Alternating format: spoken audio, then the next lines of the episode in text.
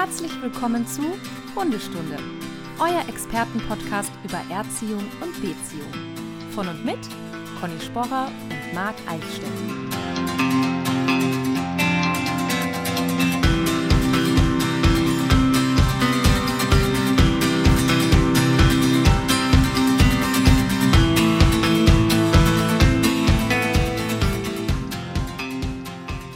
So, angeschnallt sind alle.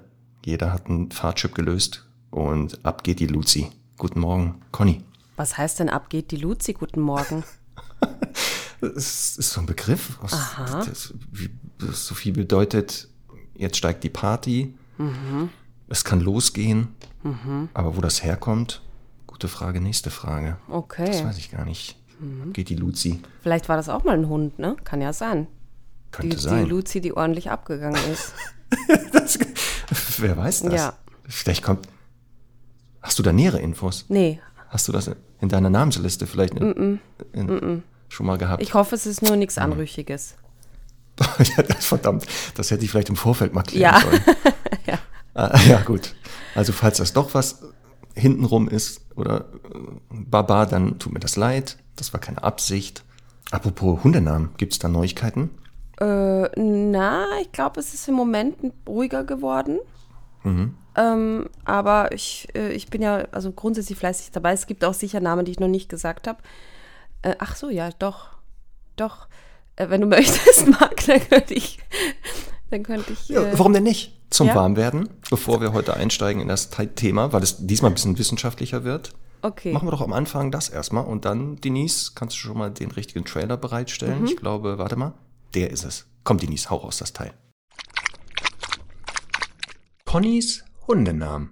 Also Luzi ist wohl nicht dabei, habe ich jetzt gehört. Luzi ist nicht Aber dabei. womit überrascht du uns denn heute?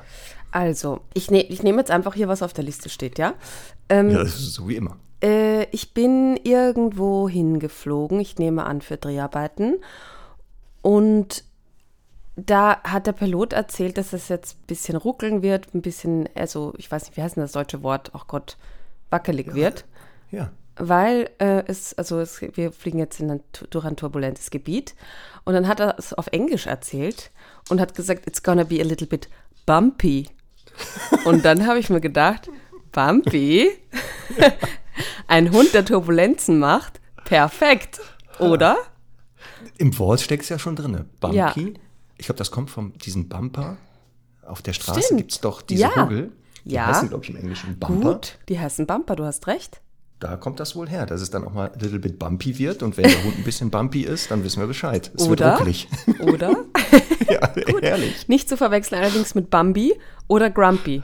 Das ist natürlich ein bisschen, da muss man halt vorsichtig sein. Also Bambi ist das Reh oder Hirsch. Aufpassen, Bambi war, glaube ich, ein Hirsch. Da gibt's Mhm. Ja? ja. Was ist denn da los? Man dachte, das war ein Reh, aber ich glaube, es war in Wirklichkeit ein Hirsch. Mhm.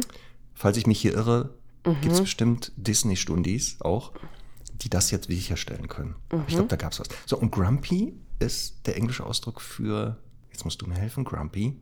Ach so, Gibt's nicht. grantig. Grantig. Gibt es da nicht auch wahrscheinlich irgendwie Einen Zwerg. jemanden? Aha, siehst du, wieder. Einer von den Natürlich. sieben Zwergen. Und ja. vielleicht auch einen Schlumpf. Da bin ich mir jetzt gerade nicht so sicher. Es gibt ja doch den einen Schlumpf, der immer schlecht gelaunt ist, aber ja, wie hieß oh Gott, jetzt, jetzt schreien wieder ganz viele. So ist der! ich kenne das. Übrigens, Ja, ja. übrigens ähm, als wir letztens über die Einsatzkräfte gesprochen Ja. haben, hat mich eine Ja. Freundin angerufen, du kennst sie ja mittlerweile, und hat gesagt, äh, du, ich, ich höre jetzt gerade den Podcast einfach nur, weil ich deine Nummer habe, ich muss es dir jetzt sagen. Ich meine, es haben natürlich auch schon ganz viele Stundis äh, geschrieben dann in der Zwischenzeit, aber es war sehr lustig, oder ich kenne das ja selber auch bei Podcasts, ne, wenn die irgend, über irgendwas reden, fällt einem nicht ein. Naja, also Einsatzkräfte war das Wort, äh, das Rettung, Polizei, Feuerwehr und Co. zusammenfasst. Okay, zum nächsten Hundenamen. Das ist ein bisschen was, mh, wie soll ich das nennen, ein bisschen was, bisschen was Seriöseres. Und zwar Procerus. Oh, Procerus, weißt du, was der Procerus ist? ich kenne Cerberus, den, den Hund, der den, den, den Eingang zum Jenseits bewacht. Der dreiköpfige Hund. Ah, aha, aha, aha. Aber was war das? Prozebe? Procerus mit Cäsar. Prozess? Ist das irgendwas mit Prozess? Nee. Äh, nee, gar nicht. Ähm, Der Musculus procerus Äh, der wird zur mimis, mimischen Muskulatur gezählt. Und zwar äh, ist der, befindet sich der über der Nase im Übergang zur Stirn. So, so das hier, ich zeige es dir jetzt. Ja, super. Und dieser Procerus-Muskel ist eben fürs Naserümpfen verantwortlich. Würde zu Grumpy passen. Würde zu Grumpy passen, aber eben auch zu zahlreichen Ridgebacks und was weiß ich, Broholmern und, und wie sie alle heißen, die auch Ja. mal gerne die Nase rümpfen. Ja, Gut, Ja, ne? genau. Leider dann auch für viele kurzschnäuzige Hunde, weil die ja immer eine gerümpfte Nase haben. Ja, ja. Ja, so ein Mops, der Procerus heißt, auch nicht schlecht, ne? Ja, Procerus. Ist so ein bisschen dann schon so wie so ein Adelstitel. Finde ich auch. Es hat Hört so ein so bisschen im was Gegensatz zu- Aristokratisches. Ja. Ja. So Bumpy ist eher, geht gerne feiern. Auf, auf bestimmten Inseln, Ja. wo ihr auch öfter mal seid. Ja. Und äh, Procerus ist eher ähm, im, im Wiener Café. Da finde ich den Procerus wahrscheinlich. Ja. Dann gibt es allerdings noch was, das tatsächlich ein bisschen Zusammenhang zu Wien hat, nehme ich an. Es gibt in Österreich eine Bezeichnung, die heißt Wifzack. Kennst du das? Nein, das habe ich noch nie gehört. Ähm, Wiffzack. Wifzack. Ich würde jetzt, soll ich mal raten? Hm? Wiffzack. Ähm, das ist irgendein Gerät zum Aufwischen des Bodens. Nein, das ist eine Person. Also so Wiff und dann zack, kann ich das Ding wieder auf die Wand Aber kennst du den Begriff Wiff? Ich glaube, das gibt schon im Deutschen. Nein? Wiff? Nein. Wiff sein? Wenn du mir es jetzt Also- erklärst, vielleicht weiß ich das. Ja, also wenn man einfach, äh, es gibt auch ganz besti- bestimmt im, im, im Bundesdeutschen ein Wort dafür. Also ähm, jemand, der Wiff ist, ist einfach schlau, schnell von KP irgendwie. Und, und jemand, also Zack, ne? Also ein Wiff-Zack ist einfach der jemand, der besonders schnell und geistig auf Zack ist. Das Wort im Deutschen gewieft. Vielleicht Gewieft, kommt das, ist da eine Ähnlichkeit. Gewieft, Wiff, genau, auf jeden gewieft, Fall. Genau. ja, Und zack, auf zack sein. Genau. Ja, nicht schlecht. Ihr Österreicher habt natürlich das in einem Wort verpackt, was wir in umständlichen verschiedenen Sätzen genau. haben. Aber wir haben auch eine Hundeversion davon. Rat mal. Ja. Den Wiffzack? Ja. Oder was? Wie? Der Name jetzt? Es gibt einen Namen. Also den habe ich erfunden oder jemand Genau. anderer. Ähm, Ja. Das weiß ich jetzt nicht mehr wirklich genau. Das ist schon ein paar Wochen her. Am 12. Dezember habe ich mir das aufgeschrieben. Ähm, Wuffzack. Wuffzack. Es muss halt ein österreichischer Hund sein, ne? weil sonst versteht das niemand. Aber ich statt sagen. Wiffzack, Wuffzack finde ich schon ganz süß. Ja, kann man nehmen. Ne? Ja. Wuffzack. Ja, wäre jetzt nicht so mein Name, der mir. Also von den dreien. Also Moment, für einen bin ich- schlauen Hund nicht so sehr. Ja. Also von den dreien müsste ich jetzt wählen, ist Bumpy. Momentan eher so mein. Bumpy ist Favorit. dabei. Ja, Okay, super. Kann man auch laut rufen. Bumpy. gut. Okay. Herrlich. Na, guck mal. Ja. Haben wir wieder Namensvorschläge. Apropos Namensvorschläge. Ist einer der Hunde, den ihr in der Sendung Dein perfekter Hund, die auf RTL immer sonntags läuft, 16.45 Uhr, hat da jemand zufällig, warum auch immer, einen deiner Namensvorschläge vielleicht mal schon eingesetzt? Ist dort ein Hund mit einem Namen besehen worden von deiner Liste? Hast du das denn? Hast du das Nein, denn? für, weil du hast doch Behind-the-Scenes-Wissen. Hast du vielleicht, Nee. ohne dass du es weißt, hintenrum den Leuten einen Namen vorgeschlagen? Also im Tierheim, in den im, ich glaube im Casa gab es mehrere Hunde, die nach Namensvorschlägen hießen, aber ich glaube, das war Zufall. Ach so. Ja. Haben die Hunde, die dort in diesem neuen TV-Format ähm, vermittelt wurden, ihren Namen behalten oder haben die Halter eigentlich den neuen Namen gegeben? Mal so, mal so. Also die zwei Rumäninnen, die wir äh, letzte Woche vermittelt haben, die haben ihren Namen behalten dürfen, Laila und Kuya. Okay. Mhm. Und, und kannst du irgendwie ein Muster erkennen, dass die Leute sagen, okay, den Namen behalten wir und da müssen wir sehr schnell einen neuen Namen haben? Nee, kann ich gar nicht sagen, weil ich fand oft Namen süß und die wurden trotzdem umbenannt. Ist aber auch scheißegal, ne? Dem Hund ist es wurscht. Hauptsache hat sein schönes ja. Zuhause. Aber ist doch trotzdem spannend. Ja, ja, aber noch dazu kennen die Hunde ja meistens ihren Namen dann nicht. Wenn die vielleicht auf einer Pflegestelle waren, haben sie sich schon ein bisschen dran gewöhnt, aber aus dem Tierheim kennen die den ja meistens nicht. Aber ist doch trotzdem komisch. Überleg doch mal, jetzt adoptierst du ein Kind. Das heißt ähm, Jens. Der ist sechs Jahre alt, sechs Jahre läuft und hört er. Und, und in dem Moment, wo du den adoptierst, sagst du, so Jens, der Name gefällt mir gar nicht. Du heißt jetzt Alois. das würde man, jeder würde sagen, das geht doch gar nicht. Was soll Es denn ist das? ein bisschen vermenschlicht, ne? weil der, der, der Jens weiß natürlich, dass er Jens heißt. Aber Jens ist ein gutes Stichwort, Marc. Ähm, Ja. Unabgesprochen. Ich möchte einmal ein großes Danke sagen an den Jens. Das ist nämlich ein Trainer unserer lieben Kollegin Iris Stoiber aus München, der äh, sich ähm, tatsächlich ganz unkompliziert und schnell bereit erklärt hat, die Laila bei sich aufzunehmen, als sie von dem Transport aus Rumänien kam. Ja. Ähm, es fragen ja auch immer wieder zu Recht die Leute so ein bisschen, ja, was ist denn zwischendurch passiert und so. Ähm, wir müssen ja leider sagen, die Sendung hat einfach nicht genug Platz für all diese Bilder und all diese Informationen, aber ich gebe sie natürlich immer total gerne und transparent. Ähm, es war so, dass die beiden Hündinnen ähm, eben für, den, für einen Transport, also der ist ja so alle paar Wochen gibt es einen Transport aus Rumänien, ähm, wo in dem Fall ja auch der Romulus, der Tierheimleiter, selbst fährt. Und ähm, da war es halt so, dass wir gesagt haben, oh, das wäre cool, wenn die jetzt gleich mit dem nächsten Transporter halt mit könnten. Aber es braucht eben noch Pflegestellen. Da haben wir uns auf die Suche gemacht. Und ähm, ich habe halt, ich wusste halt, dass der Transporter unter anderem in München stehen bleibt und habe halt da gleich allen Münchner Kolleginnen und Kollegen, also aus dem Netzwerk, geschrieben und tatsächlich hat die Iris sofort geantwortet und gesagt, ich glaube, ich habe jemanden. Und es war wirklich wahnsinnig schön und unkompliziert und ich war ganz beseelt von dieser, von diesem Zusammenhalt und dieser tollen Arbeit. Der Jens hätte die Leila, glaube ich, auch behalten. So wie auch die Linda, die Kuja. Die Linda hat man ja kurz gesehen. Die Linda ist ein Stundi, übrigens ein Oberstundi, die war bei uns in München bei der Show und hat tatsächlich ja auch das Spielchen gewonnen, das wir gemacht haben. Und bei, bei Kuja war es tatsächlich auch ein bisschen knapp, weil wir einfach keine Pflegestelle gefunden haben in der Nähe. Ich kennt, kannte dort halt niemand, wo die gewohnt haben und so. Das war im Schwarzwald sehr in the middle of nowhere.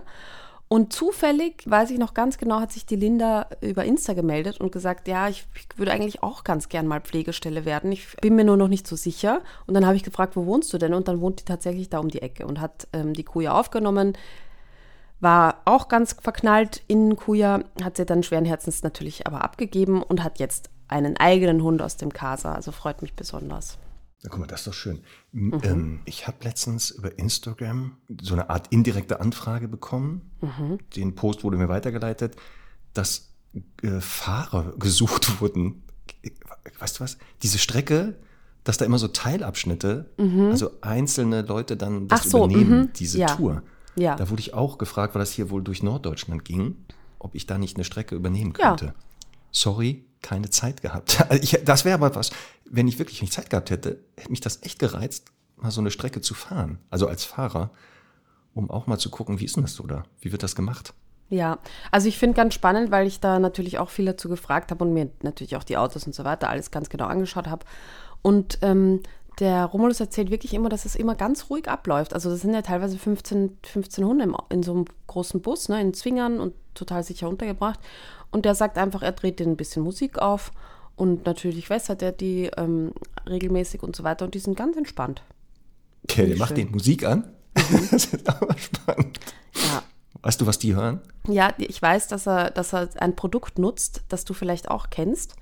Ähm, das ist so ein rundes Teil, das mal erfunden wurde, Ah, um angeblich Hunde zu entspannen. Und das macht er ihnen an und sagt, er ist davon überzeugt. sehr Ja. schön. Das wäre auch spannend. Ja. Und Marc, weil wir jetzt schon so schön plaudrig sind, ähm, ich würde gerne ganz kurz eine Mail vorlesen, die, über die ich mich sehr gefreut habe. Und zwar von Wenke. Nicht Wenke Mühre, sondern Wenke S. Punkt.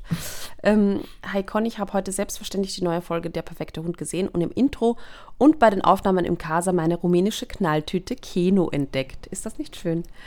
Ähm, da war die Freude und Aufregung groß. Ich habe lange gebraucht, den Tod meines Leonbergers zu verarbeiten und wollte eigentlich keinen Hund mehr haben. Wie es aber so schön heißt, ein Leben ohne Hund ist möglich, aber sinnlos, ist nach gut zwei Jahren der Gedanke in mir gereift, einen Hund aus dem Tierschutz zu übernehmen. Da kommst du ins Spiel. Im Podcast hast du so leidenschaftlich vom Casa erzählt, dass ich mich dann auf der Internetseite umgesehen habe und dort den kleinen Kino entdeckte. Dann ging alles ganz schnell und die kleine Wurst ist seit einem halben Jahr bei mir. Ich bin so unglaublich glücklich und mein Leben hat unheimlich viel an Qualität gewonnen. Vielen, vielen Dank für deine Arbeit im Tierschutz und für die Nutzung deiner Reichweite, um, die, um auf die Situation im Casa bzw. in Rumänien aufmerksam zu machen und letztendlich dafür, dass du mich und Kino zusammengeführt hast. Wenn ich nicht so introvertiert wäre, hätte ich mich für das Format angemeldet, aber vor der Kamera zu sein ist nichts für mich. Stattdessen habe ich mich bei der Hundeschule von Marc angemeldet und hatte ein sehr informatives und aufschlussreiches Gespräch mit Tanja bezüglich des neuen Hundes. Ich bin froh und dankbar für euren Podcast und eure Arbeit. Ihr macht Menschen und Hundeleben um so vieles besser. Danke, eure treue Hörerin Wenke und ihr großer Schatz Keno. Ist das nicht schön?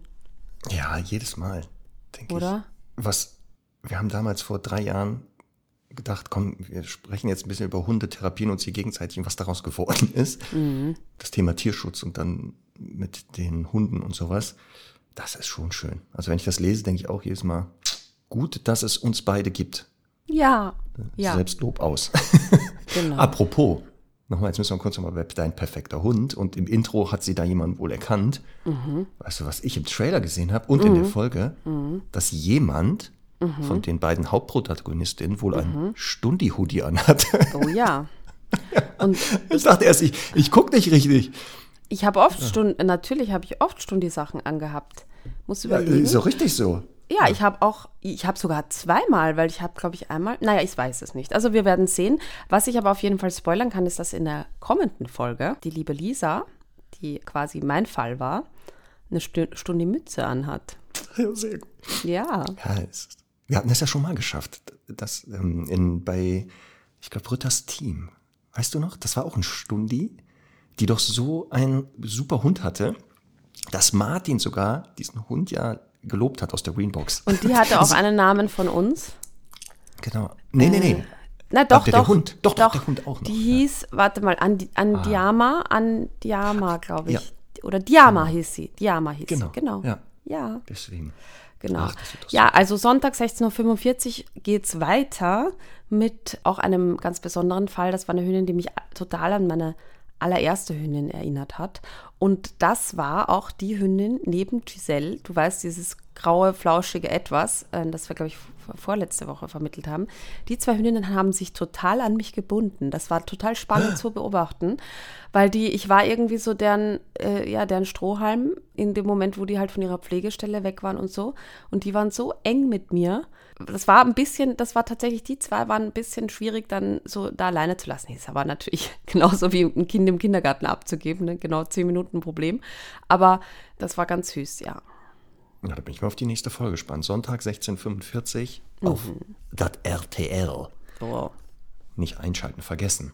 Zwei Sachen haben wir noch und dann ähm, werden wir über das heutige Thema redeln.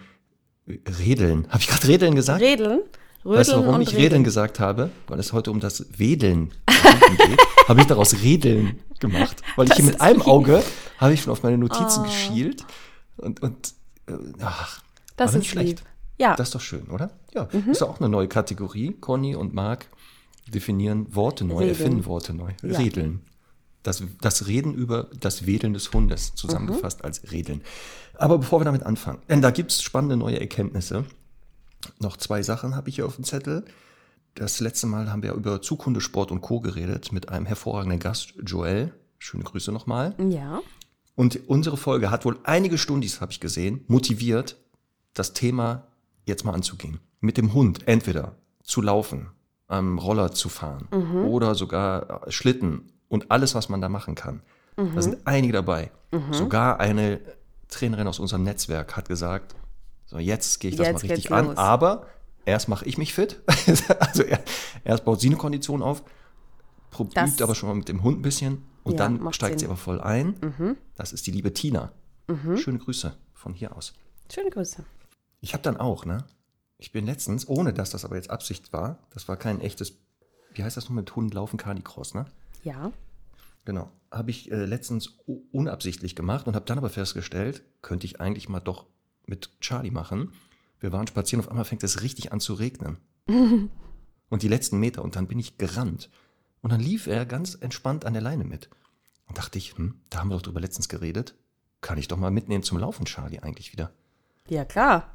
Naja, Auf ich jeden versuche Fall. da mal Bilder von zu machen. ja. Und dann werden wir mal sehen, wie das aussieht.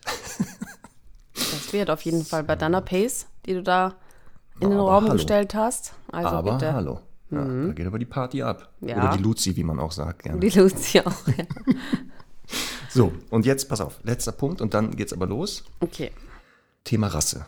Hatten wir ja auch schon öfter und wir wissen ja, dass für bestimmte Aufgaben bestimmte Rassen gezüchtet wurden. Also Beispiel, ich, hab, äh, ich brauche einen Hund, der mir hilft, die Schafe zu hüten. Dann gibt's den Border Collie zum Beispiel. Ja. Ne? Ja. Dann brauche ich einen Hund, der ähm, zum Beispiel ins Wasser geht, da totgeschossene Viecher rausholt. Da nehme ich dann den Golden Retriever, um das zu machen zum Beispiel. Dann brauche ich einen Hund, der soll aufpassen auf meine Nutztiere. Da nehme ich zum Beispiel den Kangal oder den Kuwatsch. Und dann brauche ich einen Hund, der mir im Badezimmer behilflich ist. Und da gibt es auch eine Rasse. Und weißt du, welche Rasse man da gezüchtet hat extra für diesen Einsatz?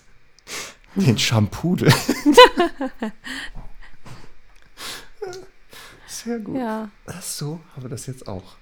Ja. Herrlich, gut. Also, wir redeln heute dann mal über ein spannendes Thema. Und zwar ist, wir haben schon mal im, Voll, im Rahmen von Kommunikation von Hunden auch über die olfaktorische Kommunikation geredet. Ja. Also das Verbreiten und Aufnehmen von Düften. Und da hatten wir auch schon mal die Route als Mittel der Kommunikation. Und jetzt ist aber diesen Monat eine spannende Studie veröffentlicht worden, die zum Thema Route und Wedeln nochmal so ein paar Ansätze hervorbringt, darüber neu nachzudenken. Ich möchte dich nicht gleich zum Anfang korrigieren, Marc, aber Ja. ist es nicht so, dass einfach innerhalb also eines Wissenschaftlerteams äh, über 100 Studien zum Thema Wedeln äh, analysiert wurden und es nicht in dem Sinn eine neue Studie ist? Genau, es ist so eine Ja. Art Metastudie, also man hat Ja, sich alles angeguckt das und mag hat ich, dann nochmal. Mhm. Genau. Und da ist den Forschern aufgefallen, da gibt es wohl noch so ein paar Fragen, die ungeklärt sind. Ja, Studie. Und haben dann nochmal zwei Hypothesen in den Raum gestellt, die es wohl wert wäre, mal näher betrachtet zu werden. Und als ich mir die Studien angeguckt habe und alle anderen Studien, die es dazu gibt, dachte ich, stimmt, warum ist uns das eigentlich noch nie aufgefallen? das habe ich auch Wir gedacht. machen das jetzt schon so lange, aber es ist wie immer, manchmal kommt man einfach nicht drauf, weil man so eine Art, ähm, wie nennt man das hier, nicht Tunnelblick, sondern, ach, Conny, jetzt fällt mir so Begriff den Wald vor lauter Bäumen nicht sehen. Ja, da gibt es auch noch einen anderen Begriff. Betriebsblind. So, genau, so betriebsblind geworden sind. Und zwar, wir, bevor wir anfangen mit diesen beiden neuen Hypothesen und dann darüber mal sprechen, fassen wir vielleicht nochmal zusammen, was so bisher geläufige Funktionen der Route sind. Also, wo stand jetzt? Man sagt, das ist wahrscheinlich der Einsatz der Route, dazu wird sie benutzt, das kann sie darstellen. Und dann, wie gesagt, die beiden anderen. Also ich finde halt äh, auch, auch nochmal, obwohl es so banal ist, ne, aber irgendwie war trotzdem auch nochmal spannend die Erkenntnis, dass eben äh, viele andere Wirbeltiere den, ihren Schwanz eben nutzen, um sich zu balancieren oder sich abzustützen oder eben Fliegen wegzuschlagen oder zu, zu eben zu schwimmen oder sowas, ähm, ist, ist tatsächlich beim Hund einfach die Route ein Kommunikationstool geworden. Also der hat nicht so viele Funktionen. Es gibt ja schon, glaube ich, Hunde, die äh, keine Route haben und dann nicht schwimmen können und so. Ich weiß aber nicht, ob das wirklich äh, 100% nur an der Route liegt, weil ich glaube, dass es Hunde gibt, die keine Route haben und schwimmen können. Ja, natürlich. Ne? Also die Route beim Schwimmen, wenn das jetzt Thema Schwimmen, sie wird schon beim Schwimmen bei vielen Hunden, wenn sie denn eine Route haben, eingesetzt. Aber sie ist nicht Voraussetzung zum Schwimmen.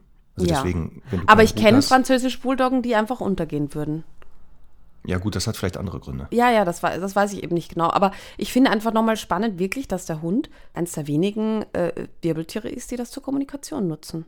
Ja, und noch, genau, und das sagen ja diese Forscher dieser Metastudie auch, dass das ein, unter den Haustieren, also den domestizierten Tieren oder generell Tieren, dieses Phänomen gibt es zwar, aber bei Hunden viel stärker als zufällig zu erwarten, das aber schlecht erforscht ist bisher. Wir sehen ja nachher, was für Funktionen das hat oder was man glaubte und was da für neue Fragen auftauchen. Deswegen ähm, ist es schon spannend. Jetzt hast du schon zwei Sachen genannt. Die Hunde auch. Also warum sie zum Beispiel mit der Route wedeln oder welche Funktion die hat. Das eine hast du gesagt, genau, im Rahmen des Bewegungsapparates Balance. Weil man sieht ja auch zum Beispiel, wenn ein Hund Schritt geht, trabt oder galoppt, dass er die Route schon anders einsetzt. Ja. Das heißt, sie dient halt auch hier, diese Bewegung auszugleichen, so eine Art Balancierstange oder um das Gleichgewicht zu halten. Ähm, kann man auch schön sehen, wenn die Hunde so auf, weiß ich nicht, ähm, Baumstämmen rübergeführt werden, wo sie wirklich balancieren müssen, dass sie auch schon aktiv die Route wie so eine Stange einsetzen, damit sie nicht runterfallen. Oder Machen wir beim- ja auch instinktiv. Genau, oder beim, beim Jagdgalopp, wo man einfach die Aerodynamik nutzt, sage ich jetzt mal. Genau. Genau, also das ist eine Funktion, aber nicht die Hauptfunktion. Das ist schon mal auffällig. Das könnte ja auch der Grund sein, genau Stichwort, dass einige Hunderassen, die genetisch also keine mehr haben, ne, die ja weggezüchtet ist oder kopiert sind, auch hier Probleme im Bewegungsapparat haben. weil eben diese Funktion fehlt, könnte die Erklärung sein. Das zweite hast du auch gerade gesagt. Einige Tierarten setzen ihren Schwanz oder die Rute auch ein, um Parasiten zu vertreiben. Mücken ähm, oder Fliegen, das haben wir bei Pferden ja, bei Kühen sieht man das auch. Das zeigen Hunde wohl auch, aber viel seltener. Als ich das gelesen habe, habe ich auch noch mal kurz überlegt, alle Hunde, mit denen ich zusammengelebt habe, ob ich das mal aktiv beobachtet habe, wie die gezielt die Rute dazu einsetzen. Kannst du dich erinnern, ob das bei deinen Hunden mal war? Also ich muss sowieso sagen, dass seit ich diese, diesen Bericht gelesen habe, kann ich nichts anderes mehr tun, als das Routewedeln zu beobachten und zu denken, hm, weiß ich nicht, trifft gerade nicht so zu auf meinen Hund. Das wird doch die Hausaufgabe der Stundis, das kann ich Auf jeden Fall, also das können wir schon mal spoilern. Denn genau in dieser jetzt aktuellen Metastudie sind ja einige Hausaufgaben auch, haben die Forscher gesagt. Die haben uns da eine Liste, ich werde die nochmal veröffentlichen, was dann für Hausaufgaben noch zu machen wären zum Thema Route. Also Stundis, Liste abarbeiten, aber wissenschaftlich natürlich, mit Videos und, aber die geben auch da Hilfestellung, wie man Ja? das machen soll und so. Also Okay. ich, ich glaube, wir werden demnächst Juna wahrscheinlich in Ja. öfteren Videos sehen, die Ja. hier als Studioobjekt. Okay, also dann eine weitere Funktion und innerhalb der Hunde, du hast schon gesagt, ähm, sie wird zur Kommunikation eingesetzt. Und hier ist spannend, dass ähm, wohl auch die Route eingesetzt werden kann, um über den eigenen Status beziehungsweise den Status des Gegenübers Informationen zu erlangen. Also ist der mir gegenüber auftauchende Hund eher ein ranghoher oder weniger? Steht denn da wörtlich ranghoch? Jein. Dort, ja, es gibt in manchen, der Begriff, da streiten sich ja immer noch die Gelehrten, ähm, gibt es überhaupt einen Rang? Unter Naja, Hunden vor allem mit einem fremden Hund, ja, vor allem mit einem fremden Hund, der mir entgegenkommt, weißt du, da gibt es ja auf jeden Fall keinen. Genau. Ähm, aber ich glaube, da geht es ja eher so ein bisschen um dominantes Auftreten oder nicht, ne? Genau. Oder innerhalb intakter Hundegruppen. Ja. Wir ja, lassen okay. Mhm, das mal kurz außen vor. Aber ähm, hier gibt es wohl auch Beobachtungen, dass innerhalb von intakten Gruppen, wo halt eine Rangordnung oder so ein Gefüge erkennbar ist, ein Dominanzgefüge, Hunde, die eher im unteren Drittel sich verorten, sich anderen Hunden mit tiefer Route nähern. Umgekehrt, die Ranghöheren, nicht den ganzen Tag, aber öfter mit hoher Route halt zu sehen sind, sodass halt die Routenstellung auch etwas über den Status wohl kommuniziert. Das kann ich so bestätigen. Also das sehe ich auch ähm, unter den Hunden selber. Aber hier ist das Spannende genau, dass der Hund, der submissiv, also sich verhält, das nicht macht, weil er gezwungen wird, sondern aktiv von sich aus das zeigt. Also nicht ein Hund kommt, sagt so jetzt Route runter, sondern ein Hund wirklich das, diese aktive Unterwerfung selbstständig auch zeigt. Und deshalb auch wohl ein eindeutiges Kennzeichen in einer Hundegruppe wäre, wer nähert sich wem mit welcher Routenhaltung. Hätte ich das mal letzte Woche in Schweden schon gelesen, ne? Wäre spannend, weil du Wäre da eine spannend sehr gewesen. intakte Gruppe hattest oder Ja. ihr hattet da wohl eine sehr intakte Gruppe, ne? Ja, ja, ja. Gab es übrigens eine schöne Situation, also wie soll ich sagen, ein kleines Recap. Äh, ich ich habe es getan, ich bin dann ja tatsächlich äh, hingefahren und das ging auch mir am nächsten Tag schon viel besser. Und es gab eine Situation, die möchte ich kurz erzählen. Ist jetzt nicht so ganz direkt im Zusammenhang, aber es war so spannend. Also es war wunderbar, es war arschestkalt. Also ich war ja wirklich schon sehr, sehr oft dort. Aber so um die minus 30 Grad hatten wir noch nie. Und ich war einfach wirklich mir, also ich wusste nicht, wie viel ein Mensch anziehen kann. Also wirklich, was ich angezogen habe, war, also das war in Schichten nicht mehr zu zählen. Und es war trotzdem noch kalt. Also echt krass. Aber es, es gibt natürlich auch, also es war natürlich die heftigste Jahreszeit. Sehr viel Schnee, wunderschönes Wetter. Also ich glaube, ihr habt ihr die Bilder gesehen. Alles wunderbar. Und wie immer war auch sehr spannend, ja, so die Hunde zu beobachten, aber auch den Martin mit den Hunden. Und ähm, es gab die Situation, dass der Anuk, der Rudelchef, einmal ein bisschen stunk gemacht hat und sich dann die äh, Jüngeren so ein bisschen auf den, wir auf den geworfen haben und den runterbuttern wollten. Und das war jetzt nichts, wo man sagt, das ist nach drei Sekunden vorbei, sondern hat länger angedauert. Deswegen ist er dann auch äh, rein. Wir war, standen gerade außerhalb des Zauns. Dann hat er halt irgendwie zweimal gesagt, hört auf. Ne? Das ist ja auch schön zu beobachten, wie wenig der dann halt macht. Also ich muss auch sagen, immer wenn ich zurückkomme, dann denke ich halt, bin ich echt so ein bisschen, ah, die machen sich das schon auswendig. Also es ist einfach, ähm, ja, einfach cool zu sehen, wie, wie, wie viel Gerangel und Geknurr es untereinander gibt und wie gut sich das halt auflöst, zumindest in dieser relativ homogenen Gruppe. Aber was ich erzählen wollte, ist, dass dann ähm, er da ja ein bisschen dazwischen ist und dann aber dann Folgendes gemacht hat, den Rudelchef dann getröstet hat. Und das ist ja wirklich immer wieder eine. Also der, der ausgeteilt hat, den hat er getröstet. Ja, also der, die der empfangen anderen haben sich ja dann auf ihn, also äh, dann, der ist ja immer ein bisschen so, dass der halt jetzt immer wieder auch von den anderen eins drüber kriegt. Das war früher nicht so. Und er meint dann, er muss quasi den Ranghöchsten stärken. Also wenn, wenn er den jetzt schimpft, dann sind die anderen, ist er nur noch geschwächter in seiner Rolle. Und deswegen sagt er, alles gut, ist ja, ist ja nicht so schlimm. Und dann habe ich überlegt, ob ich so eine paradoxe Intervention bei Semmel auch mal anwenden werde. Was hältst du davon? Davon möchte ich gerne bewegte Bilder aber dann haben, wie das aussieht. Na, pass auf, ganz kurz, ganz kurz beschrieben. Wir, wir wissen ja, bei ihr ist im Kern sehr viel territorial motiviert und wie das so ist bei territorialer Motivation, ist ja ganz viel aus, also von Unsicherheit getrieben. Ne? Ja. Ja. Also das heißt, ich gehe jetzt hier bei einer Straße entlang, kommt ein Hund äh, entgegen, auf der anderen Straßenseite, dann spielt sie sich auf und dann gehe ich runter zu ihr und sage, komm, ist ja alles gut, ist ja nicht so schlimm. Okay. Also ich glaube, allein durch die Tatsache, dass sie mal keinen Anschiss dafür kriegen wird, wäre sie schon irritiert. Das kann sein. Dass Ja. sie genau so perplex ist, dass sie völlig vergisst, was sie eigentlich machen wollte. genau. Das könnte sein. Ja. Hatte ich nicht mehr erzählt, dass es gibt da so einen bekannteren Pferdetrainer, Anführungszeichen Pferdeflüsterer. Ich weiß nicht mehr, wer das war. Und der wurde auch eingeladen von den Scheichs da immer und die Pferde sollte er sich angucken, die, was weiß ich, nie keiner mehr reiten konnte oder hochaggressiv waren. Und da gab es eine Doku und das Spannende war nämlich, bei manchen so, so, so Pferden, wenn die durchtreten, hatte der immer so ein, so ein Horn dabei mit so einer Druckluftflasche, weißt du, die aus dem Stadion. Und in dem, genau, wenn die Pferde, einfach hat er plötzlich so Boop Beep. gemacht und die Pferde waren völlig natürlich irritiert, hörten dann in dem Moment auf mit dem, was sie taten. Und das hat er dann genutzt, um das ruhige oder das, das zu nutzen, diese Zeitphase. Das könnte ich mir hier auch vorstellen, Ja. dass das vielleicht deshalb funktioniert. Soll ich mit so einer durch die Vuvuzela mal Straße entlang gehen? Okay. Sehr ja, ich gut. werde berichten. Ja, wir sind gespannt, So. was daraus wird. Kleiner Exkurs. Ja, also Genau. ich werde auf jeden Fall aber das, äh, diesen Artikel dem Martin schicken und ihn bitten, das auch nochmal zu super. beobachten unter seinem Auge. Ja, vor allem, weil er ja noch sehr ursprüngliche Hunde dort hat, Ja. die ja gerade was die Kommunikation betrifft, viel feiner wahrscheinlich sind. Ja. Und das voraussichtlich auch besser zu erkennen wäre. Aber genau, vielleicht kann er da sogar filmen von.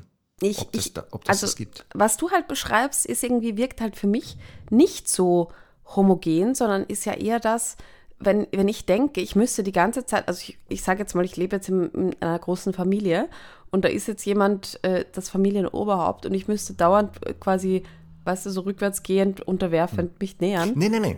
Genau, und das ist es nämlich nicht. Das ist ja, was viele Menschen bei Hunden unterstellen, dass das da sehr tyrannisch und sehr despotisch äh, funktioniert und das stimmt nicht. Aber wohl, wie gesagt, ähm, in der Annäherungsphase, ob die Route hoch oder tief getragen wird, etwas über die Beziehung der beiden Hunde wohl aussagt. Und dann auch übertragen, wie nähert sich der Hund mir und wie sieht er mich. Also, Also rufe ich meinen Hund und er kommt, Ja. dann ist es auch spannend, nicht nur, wie schnell kommt der, rennt er mich über den Haufen, sondern auch, wenn er sich nähert, verkleinert er sich, Mhm. weil er sich als rangniedriger wahrnimmt und mir auch zeigen möchte, ich möchte dich nicht provozieren, weil dieses sich groß machen ja sehr provozierend oder bedrohlich wirken kann, wenn Hunde das machen. Es ist halt schon immer ein Zusammenspiel halt auch von verschiedenen Mimiken. Aber ja, gute Frage. Also wenn ich jetzt den Hund einfach nur locke ohne großes Signal, dann sehe ich ja schon eher so ein bisschen beschwichtigenden Hund, ne? Genau, und da ist ja die Frage, ist es, worauf, also wenn er beschwichtigt, dann wäre es ja ein, eine Reaktion auf meine Körperhaltung oder auf mein Verhalten, was er vielleicht als bedrohlich wahrnimmt und mich da deeskalieren möchte.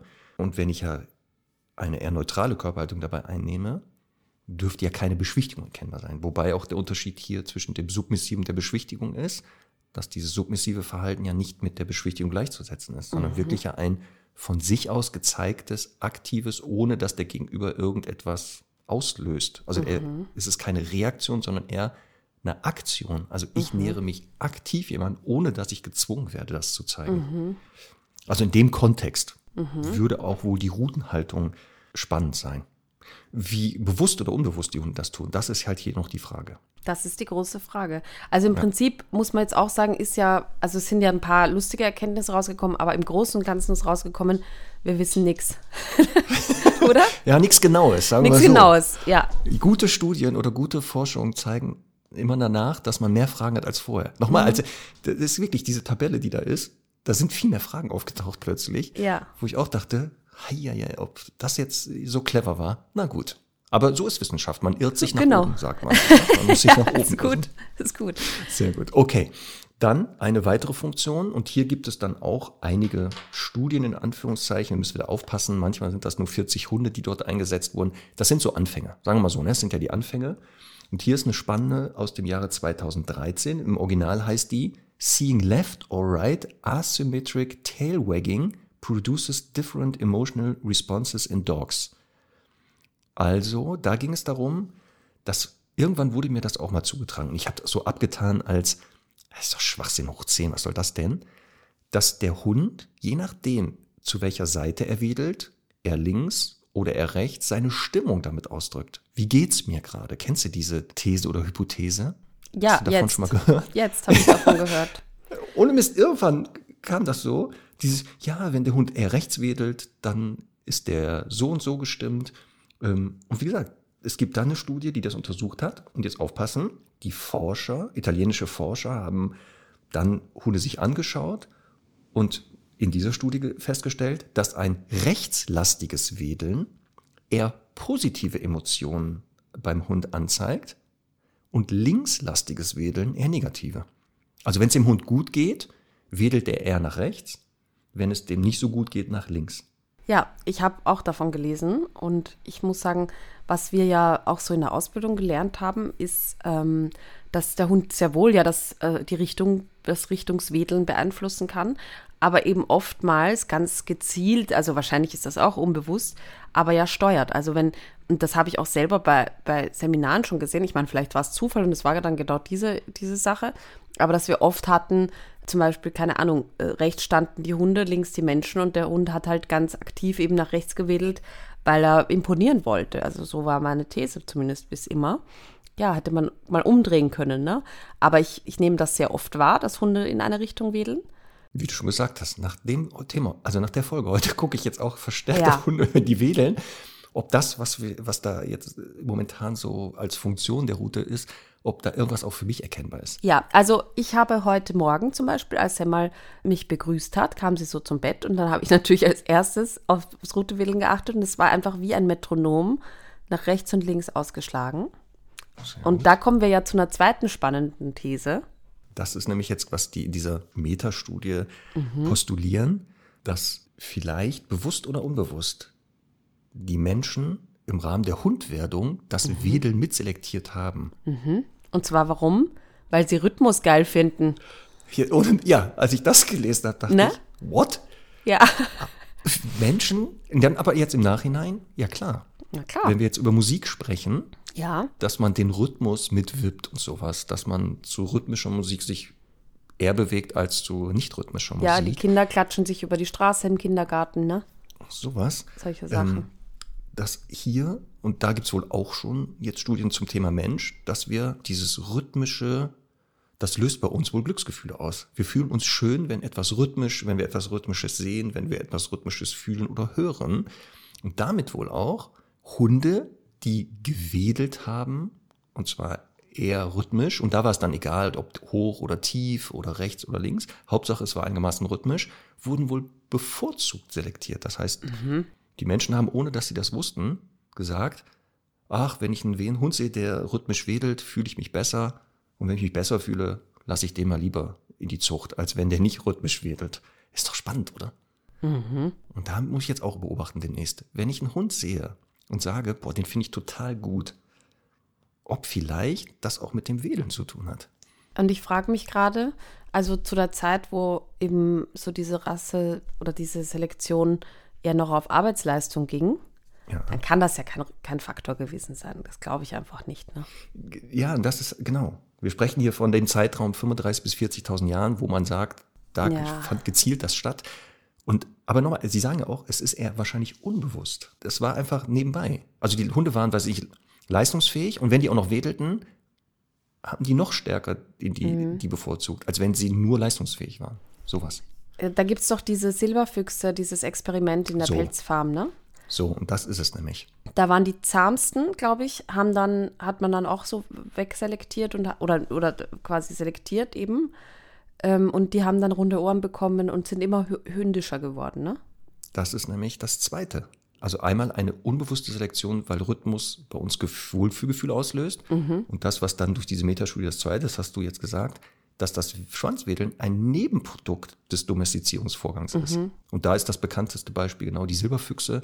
Ähm, Belialev, diese, der das ja genau untersucht hat, ein äh, russischer Forscher, als die genau die Silberfüchse auf Zahmheit selektiert haben, plötzlich diese Füchse hundeähnliche äußere Fähigkeiten, also äußere Merkmale zeigten, aber auch Verhaltensweisen. Und da plötzlich genau die zahmen Silberfüchse Schwanzwedeln zeigten. Das heißt also, das scheint ein Abfallprodukt zu sein. Und man sagt ja bei den Silberfüchsen und bei den Hunden auch, dass das mit Veränderung der neu, sogenannten Neuralleiste, das hat wohl Einfluss darauf, die Hormone, die verändern das wohl. Und dass deshalb auch das Schwanzwedeln mitselektiert wurde, ohne dass man das wusste. Und dann macht es natürlich Sinn.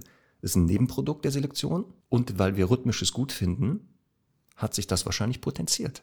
Ja. Dass wir dann gezielter, weil was du auch am Anfang gesagt hast, spannend ist, dass im Tierreich es gibt viele Hunde, äh, Quatsch, Hunde, Hunde, viele Tiere ja mit, mit Schwänzen und Ruten, aber das Wedeln in dieser Form, wie Hunde das zeigen, kaum zu erkennen ist. Also außer jetzt, sage ich ja, ne, zum, zum Parasitenvertreiben. Und deswegen scheint das jetzt nicht falsch zu sein. Wenn man darüber nachdenkt, kann man mal machen, würde ich sagen. Auf jeden Fall. Oder? Du siehst sehr skeptisch. Ja, ich bin, ich denke halt auch so, dass, dass einfach noch sehr, sehr viele andere Aspekte einfach auch dazukommen, wie die Routenlänge auch und auch, ähm, ja, und die Konstitution. Also es gibt ja auch Rassen, die halt einfach sehr viel Fell dranhängen haben, wo ich auch manchmal das Gefühl habe, das hat natürlich noch mehr Auswirkungen aufs Imponierverhalten, zum Beispiel. Und andere, die haben halt so lange Routen, also wenn die immer so breit wedeln würden, die würden ja Schaden anrichten. ähm, also das sind ja auch nochmal Aspekte, die finde ich da gar nicht äh, irgendwie so richtig, ja, erwähnt wurden. Nee, es ist der Anfang.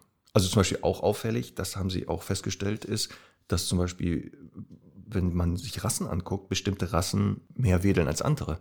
Bei Jagdhunden zum Beispiel haben sie festgestellt, die zeigen das intensiver als zum Beispiel Schäferhunde, also Hütehunde. Auch da, aber wie gesagt, es gibt ja halt Fragen. Das, was du gerade sagst, ist genau, ob die Schwanzhaltung, die Schwanzrichtung, die Geschwindigkeit, mit der gewedelt wird, die Symmetrie oder Asymmetrie, die Amplituden, haben die nicht auch noch jede einzeln kommunikative Bedeutung? Ja, Also man kann das dann ins, ins Unendliche hoch nacherfahren, dass man sagt, wenn der Schwanz mit 47 Grad in der Amplitude wedelt, bei der Haltung, äh, weiß ich nicht, dann will der Hund Trockenfutter. Wenn der aber mit, weißt du, sowas, ähm, es ist halt sehr spannend. Also wenn das so wäre und wenn das irgendwie rauskäme, wäre das natürlich fürs Zusammenleben mit Hunden, für uns Menschen super, weil wir dann noch mehr äh, die Hunde verstehen würden und wirklich verstehen könnten, was wollen die oder was wollen die nicht, was, was, was mache ich hier gerade oder was tun die Hunde, muss ich da eingreifen, kann ich es laufen lassen. Was ich auch noch sehr spannend fand, war das Thema mit dem Cortisol. Also, Genau. dass die an Tierheimhunden getestet haben, wie viel Cortisol die quasi nach Berührungen haben und im Prinzip nach dem Rutewedeln, weil sie sich eben positiv eingestimmt haben auf die Helfer, die da zu ihnen gekommen sind. Und da hat man ja festgestellt, dass das quasi, es war auch ganz spannend, dass das bei Haushunden, die halt bei uns zu Hause leben, keine maßgebliche Auswirkungen auf, die, auf den Cortisolwert hat, wohingegen eben Tierheimhunde das massiv beeinflusst hat. Und das wiederum zeigt ja auch, wenn man eben Streicheln oder Nähe als Belohnung einsetzen will, wie wichtig es ist, das Rad zu halten, ne? Weil eben für so einen Tierheimhund das natürlich was viel Besondereres ist, als für einen Haushund, der eh alle drei Minuten Aufmerksamkeit kriegt. Fand ich auch nochmal spannend zu lesen. Genau, deswegen wird auch hier vermutet zum Beispiel, dass im Rahmen der, Kom also dass die Hunde, wenn sie untereinander die Route einsetzen mit dem Wedeln, aus anderen kommunikativen Bedeutungen als uns gegenüber. Eins zum Beispiel wäre genau mit dem Wedeln Aufmerksamkeit zu erzeugen. Weil es auffällig ist, dass wir stärker darauf reagieren, indirekt die Hunde merken, ah, wenn ich wedel, dann sind die eher mit mir beschäftigt, als wenn ich nicht wedel. Also das wohl auch noch artübergreifend verschieden einsetzen können. Ja. Genau, und dieser Zusammenhang zwischen Wedeln und Oxytocin, genau, der wurde untersucht. Da hat man aber gesagt, es gibt wohl keinen direkten Zusammenhang zwischen dem Abbau des Stresshormons und dem Schwanzwedeln. Das, was man früher dachte, ne, dass wenn der Hund wedelt und dann freudig erregt ist, dass Oxytocin äh, und sowas ist, da ist man aber noch nicht so weit, dass man das so bestätigen kann. Aber auch da wieder muss man sich genauer angucken. Aber wie gesagt, ne, das sind zwei Aspekte, die kannte ich noch gar nicht. Also ich habe noch nie von gehört, dass das Wedeln, weil es rhythmisch ist, bei uns Wohlverhalten auslöst und damit als vielleicht bewusst unbewusster Lektionskriterium ist. Das war mir völlig neu. Das andere, wie gesagt, dieses, ja, wenn er nach links wedelt oder nach rechts, dass er sich da unterschiedlich fühlt und so, das hatte ich mal gehört. Damit werde ich mich noch ein bisschen mehr beschäftigen. Das, ich habe das so überflogen. Müsste man noch mal genauer gucken. Ja, das ist das Spannende. Oh, genau. Und die letzte Funktion, und die hatten wir halt auch schon mal in einem der Folgen über Körpersprache und da olfaktorisch gesagt, die Duftverbreitung. Ja. Auf der Oberseite der Rute gibt es ja eine Drüse. Ja. So, liebe Stundis. Jetzt, das ist jetzt hier ähm, Abfragerunde. Wie heißt die denn nochmal? So, wer möchte denn? Ich möchte sagen, das ist die Picordal- oder Violsche Drüse. Und wir haben, Sehr glaube ich, in einer der ersten Folgen, kannst du dich erinnern, da habe ich dich gefragt, warum die Violsche Drüse heißt. Und er, ja, Und erinnerst du dich? ja, weil Ja. die nach Veilchen äh, riecht. Ist das richtig? Beim Der Fuchs. Duft. Beim Fuchs, genau. Und da, wo ein veilchenartiger Geruch, war das richtig? Habe ich das jetzt wieder Ja, das, das ist, glaube ich, richtig. Vielleicht ist aber auch so, weil der Fuchs an allen anderen Stellen so dermaßen stinkt. ist es vielleicht, keine Ahnung. So, ausgleichende Gerechtigkeit. Ja, ja. Wenn er überall sonst so üb- übel riecht, muss er wenigstens an einer Stelle schön Äh, riechen. genau. Genau. Und dadurch halt, wenn die Rute sich bewegt, dieser Duft halt mal mehr, mal weniger verbreitet wird. Genau. Und da wäre auch das von dir genannte gerichtete Wedeln ja spannend, weil es ja dann nicht nur eine optische Kommunikation ist, sondern auch ein, ein, ein olfaktorischen Pakt dort. Das heißt, ich parfümiere theoretisch jemanden ein mit meinem Geruch oder gebe dem die Möglichkeit, den besser wahrzunehmen. Denn wenn er links neben mir steht und ich würde nach rechts wedeln, würde derjenige weniger Gerüche von mir wahrnehmen. Das hatte ich nämlich auch damals, das hat uns Martin während der Ausbildung auch erzählt, dass dieses gerichtete Wedeln auch eine geruchliche Komponente hat mit diesem Einparfümieren. Also der Hund möchte, dass ich nach ihm rieche, beziehungsweise dass, wenn es ein Artgenosse ist, der diese Gerüche besser wahrnehmen kann. Dass der das besser wahrnehmen kann, aber nicht, dass man ihn quasi in so eine Duftwolke einstäubt, glaubst du? Bin mich nicht sicher. Ja. Ich habe dann letztens durch Zufall ein Video geguckt, ähm, auch aus der Ausbildung noch, wo zwei ähm, Hündinnen Kontakt aufnehmen. Sandy, die sagt dir vielleicht auch noch was. Ja. Die hatten dort gerade irgend so eine Pflegehündin, auch eine ähm, Hoheradhündin. Und in dieser Sequenz, vielleicht hast du die auch irgendwo, siehst du, wie Sandy sich der Hündin nähert. Mit sehr Indoor, hoch ist das Indoor? Nee, auf einer Okay. Wiese ist das. Okay. Mhm. Ja, es gibt auch genau Videos von Indoor. Und da sieht man Sandy mit sehr hoch erhobener Rute sehr steif, nähert sich. Und die andere Hündin, die die Rute nämlich runternimmt, Stichwort Rangordnung oder Mhm. Beziehung, und ähm, Sandy wirklich auch gezielt dann gerichtet wedelt zu der Hündin. Ja. Das wäre ja dieses... Aber die Frage ist, in welche Richtung, ne? Ja, das Video, genau. Und jetzt mit den Infos von heute, Ja. rechtslastiges, linkslastiges, geht's mir gut, geht's mir schlecht, werde ich jetzt nochmal genauer natürlich mir anschauen, wie Sandy dabei vielleicht sich gerade fühlt. Eher gut oder schlecht. Übrigens, das ähm, in dieser Studie ja auch. Da wird gesagt, dass ja Hunde, wenn sie einen Hund sehen, der rechts oder links wedelt, indirekt ja wissen, wie ist der drauf und darauf dann auch entsprechend reagieren. Gestresst oder weniger gestresst. Also die nehmen das wahr und können daraus selber etwas äh, ablesen. Und da ist auch spannend, wie die das rausgefunden, also wie die das testen. Das ist ja sehr spannend, ne? wie die das, was die Ja. da, die Forscher sich da immer ausdenken, weil sie zeigen Videos zum Beispiel von Hunden frontal. Also da sitzt ein Hund in einem Raum, der sitzt einer Leinwand oder einem Bildschirm gegenüber und sieht, wie ein Hund wedelt. Mal rechts, mal links oder gar nicht. Das gibt's auch. Und dann haben die aber gesagt, Moment, vielleicht achtet er aber auf andere Sachen und haben dann nur die Silhouette ihm gezeigt. Also kein, Ges- er kann das Gesicht nicht sehen. Er kann wirklich nur das. Und auch da, das, was da postuliert wird, zeigen die Hunde wohl. Das heißt, dass die wirklich anhand des Wedelns, ob rechts oder links oder gar nicht, sehen, wie geht's dem gegenüber. Und was was spannend ist, dass wenn ein Hund, also wenn sie einen Hund gesehen haben, der überhaupt nicht wedelt, weißt du, was das ausgelöst hat bei den meisten Hunden? Irritation. Stress, und zwar negativen. Wenn Sie eine Route nicht wedeln sehen, gehen die Hunde voll davon aus, dass das Gegenüber angespannt ist oder ängstlich. Ja. Zum Krass, Thema keine Route haben und so, ne? Stummelroute angeboren. Ja, Schwierig. und das oft, überleg mal, wir haben gar Ja. keine Route, wir können ja gar nicht wedeln. Da Ja. wirken wir ständig für die angespannt oder was? Ja, ich glaube, die können uns ja irgendwie schon anders lesen, zum Glück. Weißt du, was ich demnächst machen werde? Hm. Ich werde ein, eine, eine Route für Menschen entwickeln. Die kann man dann, ha ja, jetzt lachst du wieder. Ja. Auch hier aus der Pferdeszene. Conny, du musst da mal tiefer einsteigen. Du bist doch Pferdefrau. Da gab's in Kiel, aufpassen, hier in Norddeutschland, eine Dame, die hat, jetzt halte ich fest, sich künstliche Pferdeohren, die konnte man, die konnte sie verstellen. So eine Art, wie so ein Stirn, wie heißt es hier? Stirnband, nee Ja? so ein Reif, so ein, so ein Reif Mhm. hier aufgesetzt. Und da hatte sie bewegliche Ohren und hat mit den Pferden, je nachdem wie die Ohren waren, Und hat dann, hat dann, war das dann verbunden mit so einer, mit so einem Draht und die konnte mit den, mit den Händen dann quasi die Ohren. Ich, das ja, das war, glaube ich, die, das, am Anfang war es nur, sie musste das mechanisch, also selber einstellen, das blieb dann Mhm. so. Ich hoffe natürlich, in weiteren Varianten war es dann mit Drähten und nachher mit kleinen Elektromotoren. Das weiß ich nicht, was da passiert ist. Aber jetzt überleg mal, das werde ich für Menschen machen. Die haben, können sich die Route so um, also wie so ein Gürtel, da hinten ist eine Route, und die kannst du dann mit einer App steuern, mit so Elektromotoren. Also du möchtest dem Hund zeigen, alles ist gut, dann drückst du da in der App, alles ist gut, und dann wedelt die Route nach links.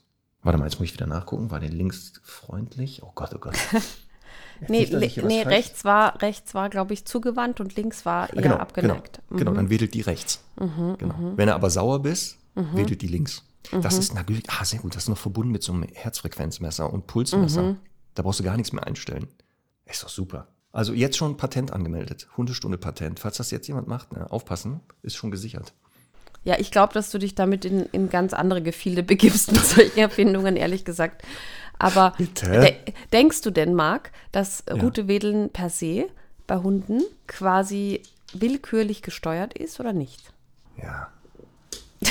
Also, ja. Nächste Frage. Ich überlege, jetzt pass auf, genau, ich überlege. Ich vermute, dass es eher unbewusst ist, dass sie nicht gezielt sagen, so jetzt wedel ich Mhm. oder ich wedel rechts. Ich glaube eher, dass das so eine Art, so ein reflektorisches, also ein reflexhaftes Verhalten ist. Das Mhm. So, so wie die Piloerektion oder so, ne? das So, ist sehr äh, gut. Haare Genau. aufstellen. Dass das auch, nicht dass das steuerbar. Mhm. ist, bewusst. Das steht auch in einer der Studien, die ich gelesen habe, dass man hier wohl, aber da muss man auch nochmal genauer forschen, dass, dass durch das Kleinhirn eher, also dass das Kleinhirn beteiligt ist an dem Wedeln und da haben wir dieses eher Unbewusste, dass das nicht so steuerbar ist wie die Mhm. Piloerektion. Ähm, deswegen glaube ich, also wenn ich jetzt Hunde sehe, wenn die wedeln, sieht das nicht aus wie, ah, jetzt Route hochnehmen und wedeln voll bewusst, sondern dass das Mhm. Aber weißt du, was ich mich gerade frage? Gibt es denn jemals, das habe ich glaube ich noch nie gesehen, ob es einen Trickdog gab, dem das Wedeln antrainiert wurde? Das wäre doch mal was für Svenja. Also, weil, weil, wenn das, also, ich glaube schon, dass das ansteuerbar ist für einen Hund. Das glaube ich schon. Wenn er das. Ah, dass der lernen möchte. kann, auf ein Signal hin die Route zu bewegen. Genau. Ja. Und natürlich kriegt man auch jeden Hund dazu, jetzt irgendwie so freundlich tief zu wedeln. Aber die Frage ist, ob ich wirklich quasi aus jeder Situation, also so gut wie jeder Situation sagen kann, wedel. Und er macht dü, dü, dü. Aber guck mal, das wäre jetzt was auch therapeutisches für Semmel. Ja. Also eine Sache ja, halt dieses. ich weiß, wo du hin ein-. Genau, du bringst dir jetzt bei. Warte, ich guck mal, Nach rechts zu wedeln. Genau. obwohl sie das nach heißt, wenn die sauer wird, löst, sagst du, so wedel rechts, dann kann sie gar nicht mehr sauer sein, weil es ihr Mhm. gut geht, wenn sie rechts wedelt. Ach super, das ist wie dieses beschriebene Klickern, was ich schon mal hatte. Hatte ich auch immer erwähnt, ne? Aggression wegklickern. Ja. Aber ich hatte ja vor vielen Jahren eine Kundin mit einem Neufundländer, weiß ich noch ganz genau. Die hat Cesar Milan geguckt und hat gesagt, wenn ich dem Hund angeblich Selbstbewusstsein geben kann, indem ich seine Route hochnehme, kann ich dem doch auch Selbstbewusstsein nehmen, wenn ich die Route nach unten halte. Und hat Ja. das dann mit ihrem Neufundländer gemacht und meinte für sich, das hat total funktioniert. Gut, dass du das gerade erwähnst. Mhm. Auch diesen Schwachsinn wurde mir mal angetragen, Ja. was ich denn davon halte. Nach, die Route nach oben nehmen. Genau, die, die sollen Ja. hochgehalten werden, genau um Selbstbewusstsein zu erzeugen, weil selbstbewusste Hunde ja eine hohe Route haben. Wäre jetzt Stichwort Status, Information, Stimmung, die Idee dahinter ist ja jetzt nicht verkehrt. Aber nochmal, ich glaube, was man bei den Hunden, Bilder, die ich gesehen habe, oder Videos, wo es gemacht wird, oder sogar live, In dem Moment, wo die Rute aktiv von den Haltern hochgehoben wurde oder runtergedrückt, löste nicht bei dem Hund die erwartete Sache aus, sondern eher Stress gegenteilig, weil der Hund, wenn der, der wollte das überhaupt nicht. Also genau, und das wäre dieses, er macht das aktiv, bewusst oder unbewusst, dann scheinen diese Sachen, die wir heute gesagt haben, ausgelöst zu werden. Aber nicht, wenn ich es mache bei ihm. Aber was hältst du, wenn du jetzt eh schon am Erfinden bist, Marc? Ne? Was hältst du denn ja. davon, wenn man so einen kleinen, kleinen Motor baut? Ja. Weißt du? So, ja. vielleicht kann man so aus dem, aus dem Bereich der Handventilatoren, weißt du, irgendwas nutzen. und dann einfach sagen, nee, sag mal, nicht Route, Route irgendwie steif nach oben oder vom Körper weggestreckt, sondern einfach im Kreis freundlich wedelnd nach rechts. Und dann macht man der so eine Art, wie heißt das? Orthese dran. Die Route. Also nur, nur als Vorschlag. Hm. Apropos Wedeln, es gibt ja noch das Wedeln äh, wie Propeller, jetzt wo du es erwähnst. Das wird hier in den Studien nicht so weit erwähnt, wie ich es gefunden habe. Ja, also. Rechts wedeln, eher positiv, links negativ. Mhm. Und das Propellerwedeln, wäre das jetzt rechtsrum Propeller oder linksrum Propeller auch noch unterschiedlich? Naja, also erstens ist ja im, im Prinzip die Aussage, die, die würde ich jetzt mal sagen, die steht. Also je schneller das Wedeln, desto größer die Erregung. Ne? Oder je mhm. weiträumiger, desto größer die Erregung. Und ich finde, beim Propellerwedeln gibt es ja eben einerseits das einseitige Propellerwedeln, aber es gibt ja auch so ein achtförmiges Wedeln. Was genau, ist das so denn? Achten, in Und ja. da, oh, oh, oh, jetzt habe ich aber, pass auf, jetzt habe ich die voll gute These. Also, Hunde, die diese sogenannten sexy Öhrchen machen, ne? Die machen ja, ja nichts anderes, als einerseits neugierig zu sein, also die Ohren nach vorne zu richten, weil sie ja an dem Gegenüber interessiert sind, flirty, flirty, aber gleichzeitig auch unsicher, weil, hä, wie gehe ich es an? Und deswegen, egal ob Steh- oder Hängeohr, gibt es ja dann diese Ohrenposition, wo sie halt so ein bisschen zurückgeklappt sind, aber gleichzeitig aufgestellt. Ne? Sogenannte sexy Öhrchen unter uns. Und jetzt ist es aber beim Propellerwedeln, das ja ganz oft auch im sexuell motivierten Zusammenhang gezeigt wird, so, dass eben auch eine Acht gewedelt wird. Und zwar einmal nach rechts, einmal nach links. Ne? So entsteht ja, jetzt, ja die Acht. Sagst, ja. Werde ich alle Videos, ich habe Videos, ja. wo sexuelle Rektorrüden ja. drauf sind, die wedeln. Ja. Und ich habe auch Videos, wo aggressive Hunde sind, die wedeln. Ja. Und jetzt halte ich fest, jagende Hunde, das gibt es ja auch noch, die wedeln teilweise. Ja. ja. Und jetzt wird die Aufgabe sein in den nächsten Tagen, ob es bei defensiv-aggressiven Propellerwedeln linksrum er ist mhm. oder rechtsrum, genauso mit den Achten Rechtsschleifen oder Linksschleifen. Ich kann auch nicht erwarten, jetzt mir auch alle Videos von Semmel anzuschauen. Ich habe da auch nämlich ein paar, wo sie sehr äh, irgendwie auf den ersten Blick paradox wedelt bei aggressiven Begegnungen. Aber, aber verstehst du, was ich meine mit diesem ja. ähm, achterförmig? Das, das würde ja im Prinzip dem Ohrenspiel gleich werden. Nämlich, eigentlich möchte ich mich annähern, aber gleichzeitig bin ich unsicher und äh, ja. möchte mich zurückziehen. Genau, es könnte den inneren Konflikt, diese Spannung, genau so. dieses Zeigen über den Körper so. wieder. Und, und jetzt pass auf, und jetzt pass auf, zu, ich sag's jetzt mal, wie es ist, zu geil ist dann eben nur nach rechts wedeln, weil ich möchte unbedingt nach vorne. Na? Conny, wir, wir werden in der Hundewelt dafür bekannt, wir werden die Experten für das Routewedeln mit der, mit der Deutungshoheit. Gab es nicht auch mal irgendwas mit dem rechten und dem linken Nasenloch? Kannst du dich da erinnern? Ich, ich meine, dass es ja, mal die These gab. Doch, die nehmen, genau, dass die eher das linke Nasenloch nehmen für bestimmte Gerüche oder irgendwie sowas. War das nicht auch? Ja, ja. Krass. Oh Gott, jetzt muss ich da wieder einsteigen, diese das hat Studien, aber oder was? Vielleicht auch mit den Gehirnhälften zu tun. Ja, das ist beim Wedeln ja auch, dass es asymmetrisch ist. Wenn er rechts wedelt, ist die linke Gehirnhälfte aktiv, die das Aha. steuert. Und Aha. da kommt das ja her. Und das okay. wäre ja mit den Nasenlöchern, da weiß ich aber nicht, ob es auch asymmetrisch ist, ob das mhm. linke Nasenloch die Gerüche ins rechte Gehirn gehen. Schwierig. Das weiß ich nicht, bevor ich äh, jetzt was Falsches Zur sage. Vollständigkeit auch noch, wir haben ja über das Duftverbreiten geredet. Das macht ja, ja nicht nur die Violschildrüse, sondern auch, also die Violschildrüse, ich weiß nicht, ob wir das gesagt haben, äh, befindet sich so ungefähr eine Handbreit unter dem roten Ansatz und ist dadurch oft erkennbar, jetzt jeder mal bei seinem Hund gucken, dass dort entweder das Fell eine andere Konstitution, kann man das so sagen, hat, also ein bisschen vielleicht ein bisschen Beschaffenheit, ein bisschen rauer ist, eine andere Farbe hat oder ein bisschen ausfällt sogar. Ich glaube, die violische Drüse ist eine Ansammlung von Talgdrüsen und ist auch nur noch rudimentär ausgeprägt, wenn ich mich da nicht recht. Sehr gut. Wenn ich gut, mich ja. da nicht täusche. Jedenfalls, ähm, aber ist nicht nur die für die Duftverbreitung zuständig, sondern natürlich auch der Anal- und Genitalbereich, der sich darunter befindet.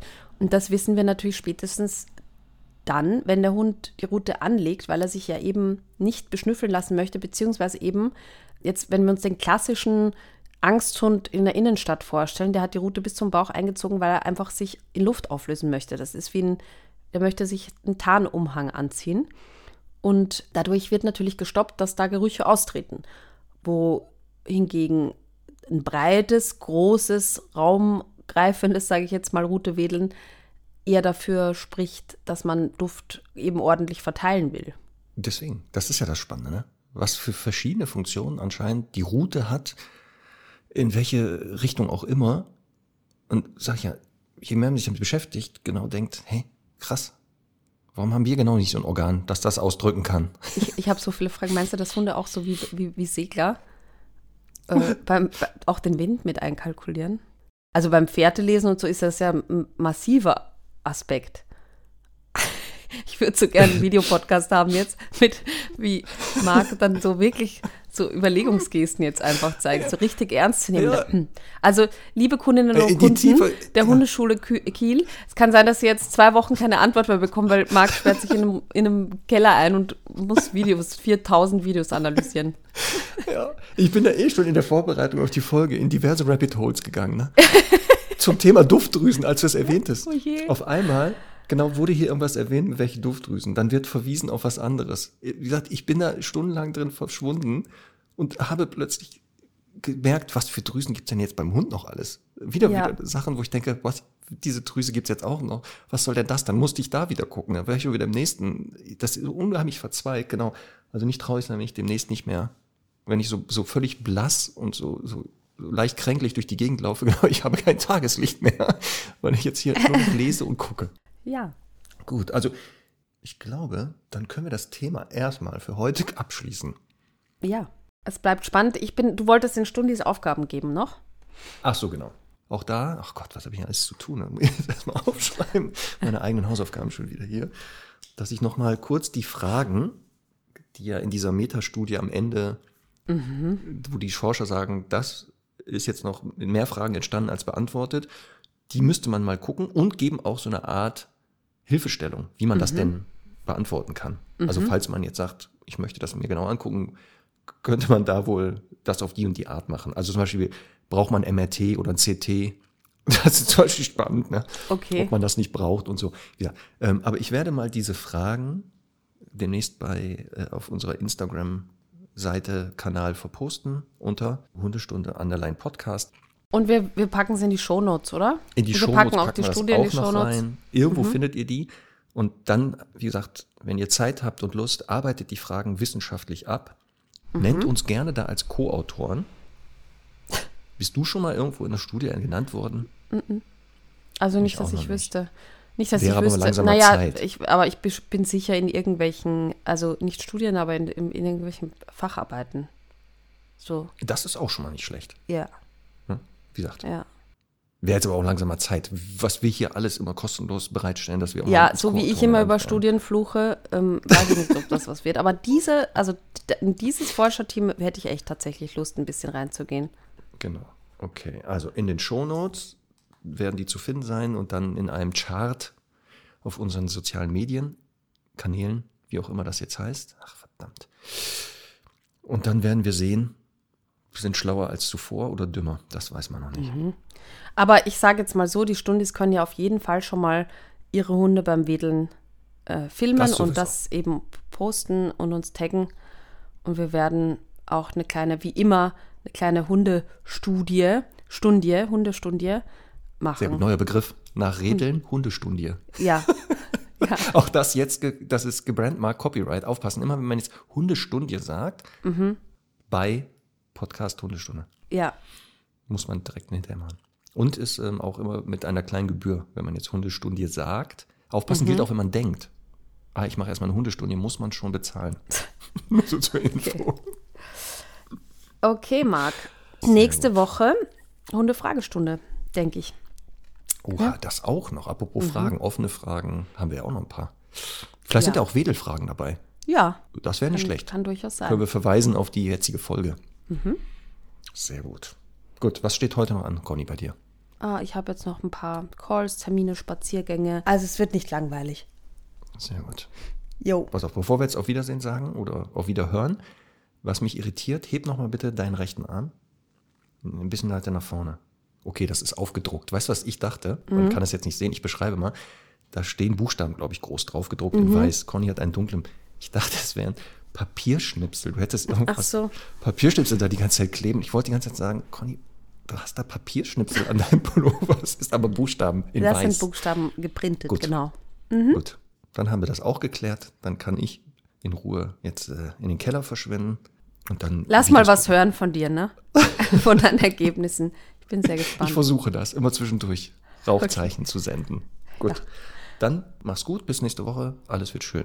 Bis nächste Woche. Tschüss.